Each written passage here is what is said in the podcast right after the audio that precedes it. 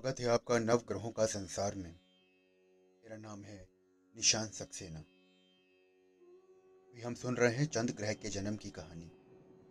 ये सुनते हैं आगे की कहानी। अनुसुईया ने मंगल कामना व्यक्त की। सुमंगली भवा। शीलवती, तुमसे कुछ मांगने आई हूँ, अनुसुईया ने बोधघात रूप में कहा। शीलवती के कंठ ने से विनय शब्द निकले, आज्ञा करें माता। वो बोली, लोकहित के लिए तुम्हें सूर्य को उद्यत करने का कार्य करना है। उसके लिए व्याधान आ रहे हैं और तुम्हारे शाप का उपसंहार करना होगा।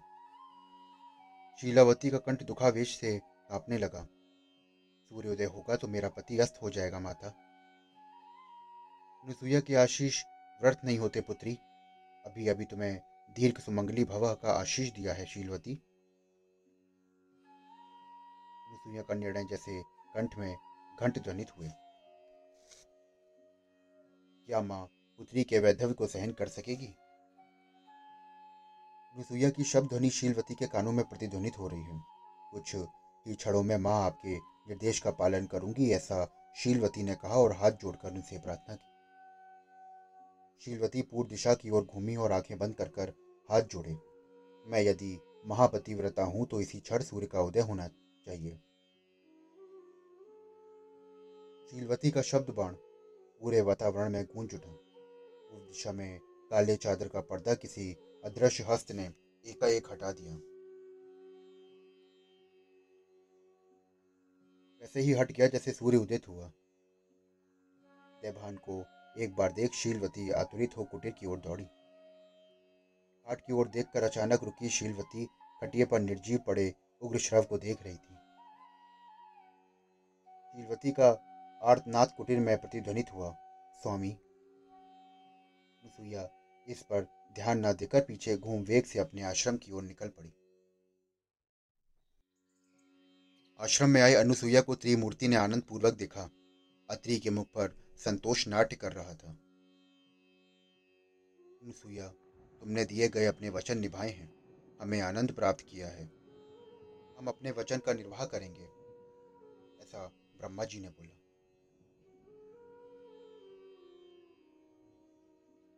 अंधहास से श्री विष्णु जी बोले, इच्छित वर पल्लू में डालने को कहा है ना? मांग लो। ठीक है, स्वामी, मुझे तीन वर चाहिए। पहला शीलवती के पति पुनर्जीवित हों। दूसरा उग्र श्रव कुष्ठ रोग विमुक्त होकर यौवन बंद होकर शीलवती के अनुकूल पति के रूप में परिवर्तित हो। ये दोनों वर मुझे चाहिए। श्री विष्णु ने कहा, प्रसादित किए। तीसरा वर मांग लो साध्वी। इंद्र ने प्रशंसा की। माता अनुसुईया पतिव्रता ही नहीं, परिणीत मनस्क भी हैं। अनुसुईया ने थोड़ा आगे आकर अपने आंचल को दोनों हाथों में फैलाकर पकड़ा। उसके विशाल नेत्र नम होकर चमक रहे हैं और ब्रह्मा, विष्णु और महेश्वर को वो तदेक देख रही हैं। ब्रह्मा जी ने उसे जागृत किया और कहा, वर मांग लो अनुसुईया तीनों को मेरे पुत्रों के रूप में मेरे गर्भ में वास करके जन्म लेना होगा विष्णु जी ने अबोध की तरह हंसकर तीनों कौन अनुसुईया सहनाम विवरित कर कर कहो। अनुसुईया बोली कि आप तीनों स्वामी, ब्रह्मा, विष्णु और महेश, तीनों मूर्तियों ने एक दूसरे को क्षण भर देखा मूर्तिगढ़ ने एक साथ एक कंठ में कहा, तथास्तु। अनुसुईया ने हाथ जोड़ते हुए कहा, धन्य है स्वामी।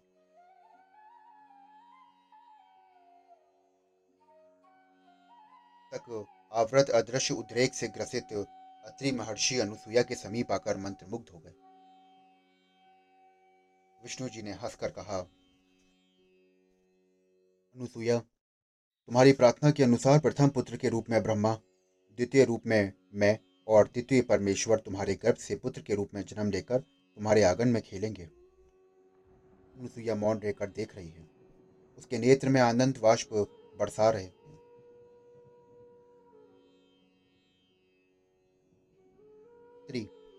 तुम दंपत्ति गण महासौभाग्यशाली हो। अंतरिक्ष में सूक्ष्म रूप में स्थित चंद्र सशीर तुम्हारे पुत्र के रूप में जन्म लेंगे। वो चंद्र और कोई नहीं, साक्षात सृष्टिकर्ता ब्रह्मदेव ही हैं।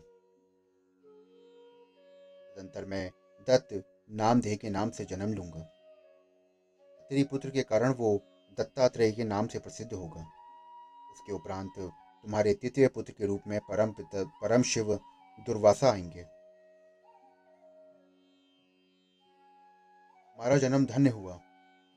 अत्रि बोले, ब्रह्मा ने अपने मानस पुत्र अत्रि को मुस्कुरा कर देखा और कहा कि कुमार, अत्रि, शुभ घड़ियों में तुम्हारे तेजस को महा यज्ञ कुंड में भविष्य की तरह अनुसुईया के घर में विक्षेपित करो।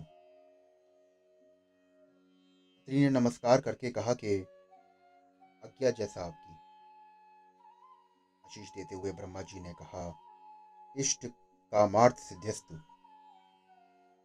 शिव, विष्णु, इंद्र और नारद जी ने भी कहा, तथास्तु। नमस्कार कर, अत्रि अनुसुईया ने पलकें उठाकर देखा। त्रिमूर्ति गण इंद्र, नारद अदृश्य हुए। अत्रि ने अनुसुईया के मुख से परवश होकर देखा। अनुसुईया, तुम्हारा जन्म धन्य हुआ। तुम्हारा चरित्र शाश्वत होगा। मूर्तियों को खेल खिलाऊँगी कहा, तब मुझे उसका अर्थ समझ में नहीं आया था। तुमने वैसा क्यों कहा? समझा कि तुम ही नहीं, तुम्हारा प्रिय अत्रि भी त्रिमूर्तियों के क्रोध में खेलेगा प्रिय। अनुसुईया अपने आनंद दाश्रुओं को पोषते हुए हँसी। आश्रम के बाहर से एक पुकार सुनाई थी। अनुसुईया और अत्रि ने द्वार की ओर देखा तो शीलवती के साथ एक सुंदर युवक आ रहा है। माँ माँ, मेरे पति को पुनर्जन्म सिद्ध हुआ है।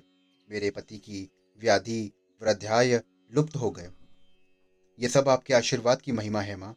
पति का हाथ अपने हाथ में लिए शीलवती ने आनंदित होकर अनुसुईया से कहा वो मेरी महिमा नहीं है शीलवती। त्रिमूर्तियों की दया और तुम्हारा भाग्य है। शीलवती ने दोनों का पाधव बिंदन किया और बोली कि, माता, आपकी दया से मेरी सती मड़ी महिमा से मुझे पुनर्जन्म मिला। हमें आशीर्वाद दीजिए। सुंदरता यौवन से निखरे उग्र शव ने कृतज्ञता पूर्वक कहा शीलवती ने इतने दिन तुम्हारे लिए अष्ट कष्ट अनुभव किए। अब से तुम उसके इष्ट सुखों की पूर्ति करना तुम्हारा कर्तव्य और बाध्यता है, अनुसुईया ने उग्र शव से कहा। हाँ पुत्र, अत्रि ने उग्र शव को संबोधित कर कहा, सती, पति की आराधना भाव से सेवा करती है। सती को अनुराग से सिंचित करता है। उग्रशरव और शीलवती दोनों ने मुस्कुरा कर कहा, हम दंपत्ति के, आप दोनों दंपत्ति ही आदर्श हैं। ब्रह्मदेव के वचन रह रहकर अत्रि को स्मरण आ रहे हैं। यज्ञ कुंड में, भविष्य के समान, अनुसुईया के गर्भ में भी। सोचते हुए ही अत्रि का शहगार की ओर पग बढ़ा। ईद के कोने में शैया के ऊपर श्वेत हिम वेदिका दिखाई दे रही है। श्वेत शैया पर श्वेत वस्त्र धारित अनुसुईया लेटी है। चीर सागर पर क्षीर लहरों की तरह दिखाई दे रही है अनुसुईया पत्री अनुसुईया अपने इष्ट देवता त्रिमूर्तियों को अपने गर्भ सुधारण में धारण कर, नवमास झेलकर, प्रसन्न कर, प्रसव कर स्तन्यपान कराकर लालन पालन करते हुए कीड़ा कराने वाली भाग्यवती है। अत्रि आगे बढ़े। वातायन से श्वेत प्रकाश उस पर बरस रहा है। अप्रयत्न ही वातायन से आकर देखा, चंद्रमा अकारण विचित्र नूतनोत्साह से प्रकाशित होता आभासित हुआ। अत्रि अप्रयत्न ही मुस्कुराए। सुंदर चंद्र हमें अनंग पुत्र रूप में जन्मेंगे। ब्रह्मदेव के वाक्य उनके कानों में प्रतिध्वनित हुए। स्त्री ने अनुसुईया का मुख अपनी ओर घुमाया। क्या आकाश से चंद्रमा ध्वनि पर उतर आया है? चंद्रबिम से अनुसुईया का मुख देख इसने पूर्वक विचार कर रहे हैं। स्त्री आकाश से चंद्रमा त्वरित ही भूमि पर उतरेगा। की आलोचनाओं को विराम देने अनुसुईया की आँखें बंद धीरे से खुली। उनके विशाल नेत्रों की कांति में प्रकाश समा गया। मिलन से अनुसुईया के कोमल ओष्ठ कमल की तरीके से खेल उठे महर्षि का आश्रम मुनिपतियों से भरमार है। भरे भरे हाथों की चूड़ियाँ और अनुसुईया दुग्ध फेन जैसे गद्दे पर बैठी है। उसके मुख पर एक विचित्र प्रकाश चमक रहा है। गर्भ कारण से सहज भरे भरे गाल उसके गर्भ में चंद्र को दिखाते हुए दर्पण से हैं। मुनि पत्नियाँ अनुसुईया के भाग्य की प्रशंसा करने में व्यस्त हैं। सब के समय पास रहकर संभालेंगे कहकर कुछ मुनि पत्नियाँ धैर्य बंधा रही हैं। शीलवती अनुसुईया की वेड़ी में फूल जड़ रही है। दूसरी गृहणियों ने अनुसुईया के माथे पर पूर्ण चंद्र तिलक लगाया है। सबसे अलग खड़े अत्री अनुसुईया का मुखमंडल देखते नहीं थकते। वैसे ही सम्मोहक दिव्य सौंदर्य भारित है अनुसुईया जितना भी देखें, मन ही नहीं भरता। चंद्र सी पूर्ण गर्भिणी वदना सुंदरी को देख। अनुसुईया ने के प्रश्न ने अत्री को चेताया, क्या हुआ स्वामी? विचारों में डूबे हैं? अनुसुईया को ही इतने समय से अपलग देख रहे अत्री की आँखों में अपने पलकें छप गई आकाश में चारों ओर देखा और सभी पड़ोसी जा चुके हैं। ऐसे ही देख रहे हैं या किन्हीं आलोचनाओं में खो गए हैं? क्या है स्वामी? गर्भभार से शल्त धीरे धीरे पास आकर अत्री की आँखों में आके देख रही है अनुसुईया मैं देखते हुए मैं अपने आप को भूल गया। तुम्हारी मुस्कुराहट में पूर्णिमा का चंद्र दिख रहा है। हाँ मैं सचमुच भाग्यशाली हूँ। संकल्प से मुझे जन्म दिया। ब्रह्मदेव मेरे पुत्र के रूप में आँगन में खेलने आ रहे हैं। से अधिक सौभाग्य भला और क्या हो सकता है? अनुसुईया ने हँसते हुए पूछा, उस भाग्य में आधा मेरा भी तो है? अनुसुईया तुम्हारा मात्र अदृष्ट ही नहीं, महा योगदान है। संतान के लिए तुम्हारे द्वारा किए गए व्रत, अनुष्ठान, उपवास, पूजा सामान्य फल नहीं अमर फल दे रहे हैं। रात्रि ने गदगद होकर कहा। अनुसुईया और रात्रि साथ साथ चलकर गवाक्ष के रूप में आके खड़े हुए हैं। आकाश में स्थित चंद्रमा दिखाई दे रहा है। आकाश का वो शीतल प्रकाश पुंज कब इस धरा पर उतरेगा, अत्री ने हँसते हुए पूछा। अनुसुईया ने हंसकर कहा, मास सप्ताह नहीं, अब तो मात्र दिन ही बचे हैं।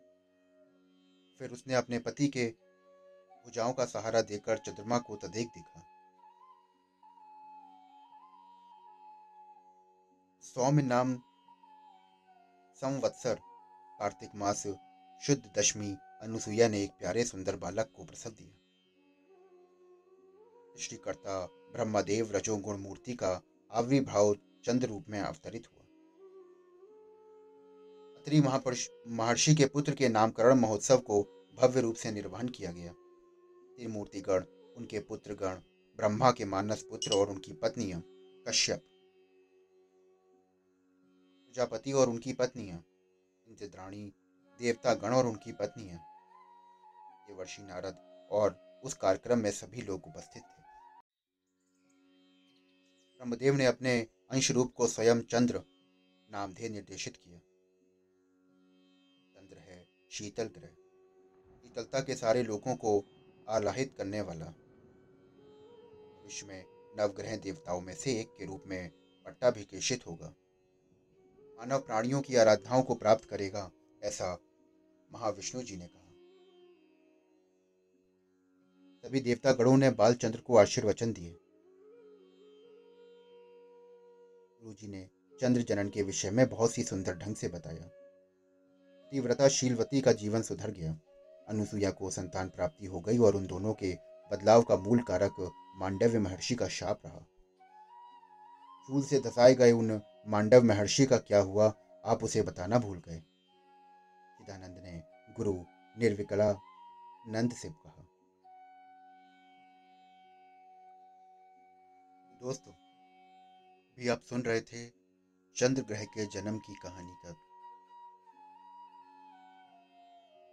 अगर आप ये कहानी पूरी सुनना चाहते हैं तो हमारे चैनल से जुड़े रहिए। हमारे चैनल को फॉलो करिए। यहाँ मैं आपको सुनाऊँगा नव ग्रहों के जन्म की कहानी। मिलता हूँ आपसे आगे की कहानी के साथ। शुक्रिया।